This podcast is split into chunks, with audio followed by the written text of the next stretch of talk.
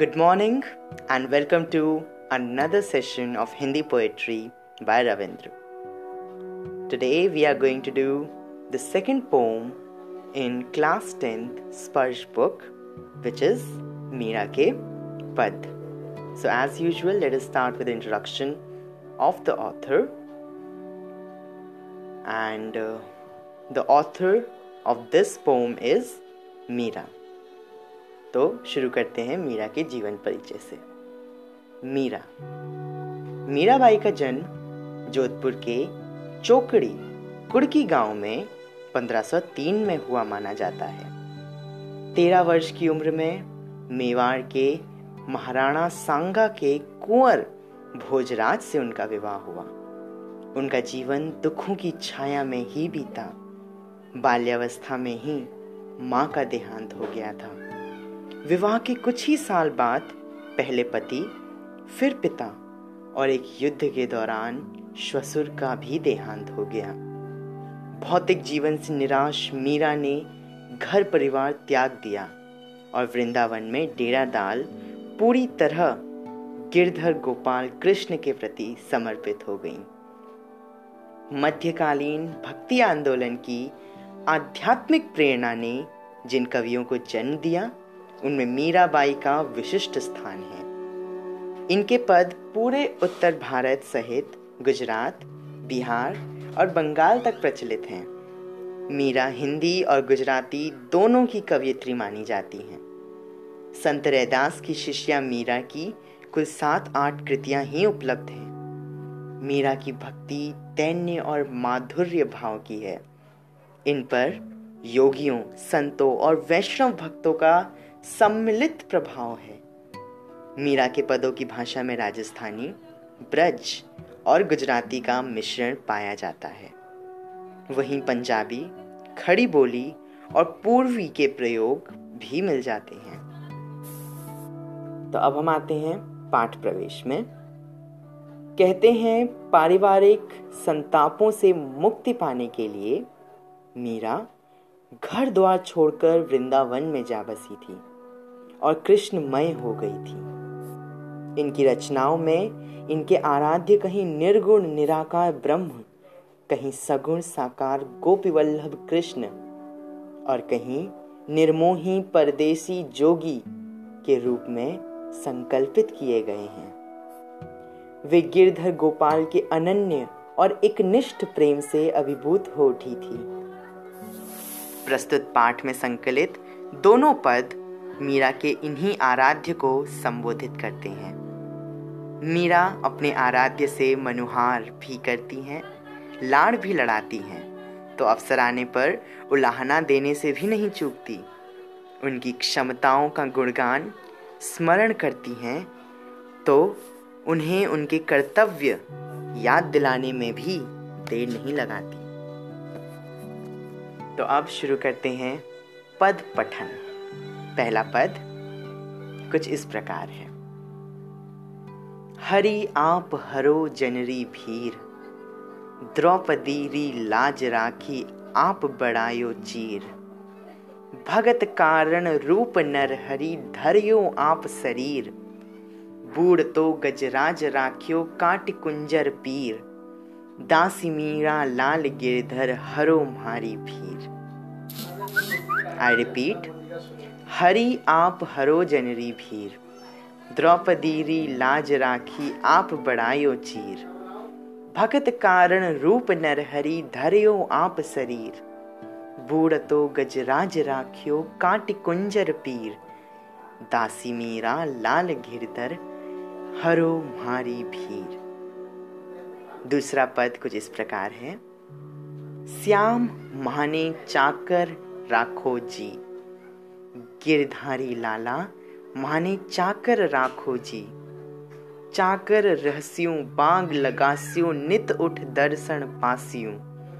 बिंदरा वनरी कुंज गली में गोविंद लीला गासियों।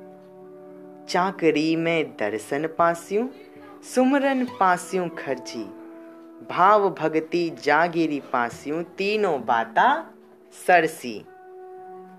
मोर मुकुट पीतांबर सोहे गल वैजंती माला। बिंदरावन में धीन चरावे मोहन मुरली वाला। ऊँचा ऊँचा महल बनावम, बिच बिच राखूं बारी। सावरियारा दासण पास्यूं, दर्शन पास्यूं, पहर कुसुम्बी साड़ी। आधी रात प्रभु दर्शन दीजो जन माजी रे तीरा। मीरा रा प्रभु गिरधर नागर, हिवड़ो घणो अंधेरा। आई रिपीट श्याम मने चाखर राखो जी। गिरधारी लाला मने चाखर राखो जी। चाकर रहस्यूं, बाग लगास्यूं, नित उठ दर्शन पास्यूं। बिंदरावन री कुंज गलिन में गोविंद लीला गास्यूं। चाकरी में दर्शन पास्यूं सुमिरन पास्यूं खर्ची। भाव भक्ति जागिरी पास्यूं तीनों बाता सरसी। मोर मुकुट पीतांबर सोहे गल वैजंती माला। बिंदरावन में धीनु चरावे मोहन मुरली वाला। ऊँचा ऊँचा महल बनावन बिच बिच राख्यूं बारी। सावरियारा दर्शन पास्यूं पहर कुसुम्बी साड़ी। आधी रात प्रभु दर्शन दीजियो, जमुना जी के तीरा। मीरा रा प्रभु गिरधर नागर, हिवड़ो घणो अंधेरा। तो अब हम बढ़ते हैं इस पाठ के शब्दार्थ की ओर। बड़ायो अर्थात बढ़ाना, गजराज अर्थात एरावत कुंजर अर्थात हाथी, पासियों अर्थात पाना, लीला अर्थात विविध रूप, सुमरण अर्थात याद करना। जागिरी अर्थात जागीर, यानी कि साम्राज्य। पीताम्बर यानी कि पीला वस्त्र। वैजंती अर्थात एक फूल। तीरा, किनारा। अंधीरा, व्याकुल होना। द्रौपदी री लाज राखी। दुर्योधन द्वारा द्रौपदी का चीर हरण करने पर श्री कृष्ण ने चीर को बढ़ाते, इनका बढ़ा दिया कि दुशासन का हाथ थक गया। काटी कुंजर पीर अर्थात कुंजर का कष्ट दूर करने के लिए मगरमच्छ को मारा।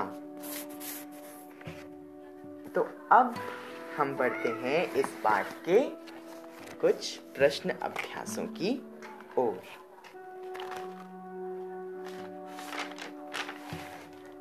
तो सबसे पहला प्रश्न है, पहले पद में मीरा ने हरि से अपनी पीड़ा हरने की विनती किस प्रकार की है?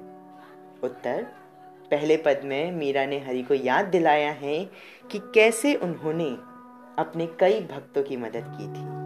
मीरा ने द्रौपदी, प्रहलाद और एरावत के उदाहरण देते हुए हरि से विनती की है कि वे मीरा के दुखों को भी इसी प्रकार हर लें, अर्थात दूर कर लें। प्रश्न दो दूसरे पद में, मीराबाई श्याम की चाकरी क्यों करना चाहती है? स्पष्ट कीजिए। उत्तर, मीराबाई कृष्ण की चाकरी करना चाहती हैं ताकि उन्हें श्याम की भक्ति व चाकरी करने का सौभाग्य प्राप्त हो। वे श्री कृष्ण के दर्शन प्रतिदिन उठते ही कर सकें। वे उनके उपवन में बागवानी कर सकें। वृंदावन की कुंज गलियों में गोविंद लीला गा सकें। तथा अंतिम केसरिया साड़ी पहनकर सावरिया की सेवा कर सकें। तीसरा प्रश्न मीराबाई ने श्री कृष्ण के रूप सौंदर्य का वर्णन किस प्रकार किया है? उत्तर मीराबाई ने श्री कृष्ण के अद्वितीय मनमोहक तथा जग ज़ाहिर रूप का वर्णन किया है। मीरा द्वारा वर्णित श्री कृष्ण के रूप में उन्होंने पीले वस्त्र अर्थात पीतांबर, मोर मुकुट तथा वैजंती माला धारी है। श्री कृष्ण के वृंदावन में गाय चराने वाले रूप का वर्णन किया गया है। चौथा प्रश्न मीरा भाई की भाषा शैली पर प्रकाश डालिए। उत्तर मीरा भाई की भाषा सरल, सहज और आम बोलचाल की भाषा है, जिसमें राजस्थानी, ब्रज और गुजराती का मिश्रण है। कहीं कहीं पंजाबी शब्दों का प्रयोग भी किया गया है। पदों में लयात्मक है, लया, लयात्मकता है और गेय शैली का प्रयोग किया गया है। अनुप्रास तथा रूपक अलंकार का मनमोहक प्रयोग भी इन पदों में मिलता है। पांचवा प्रश्न, वे श्री कृष्ण को पाने के लिए क्या क्या कार्य करने को तैयार हैं? उत्तर वे श्री कृष्ण को पाने के लिए किसी भी हद तक जाने को तैयार हैं। यहाँ तक कि वे श्री कृष्ण के यहाँ दासी बनने को भी तैयार हैं। वह रोज उठकर उनका दर्शन करने को तैयार और केसरिया रंग की साड़ी पहनकर जमुना जी के पास उनका इंतज़ार करने के लिए तैयार हैं तथा उनका इंतज़ार करना चाहती हैं। तो इसी के साथ हमारे पद खत्म होते हैं। Thank you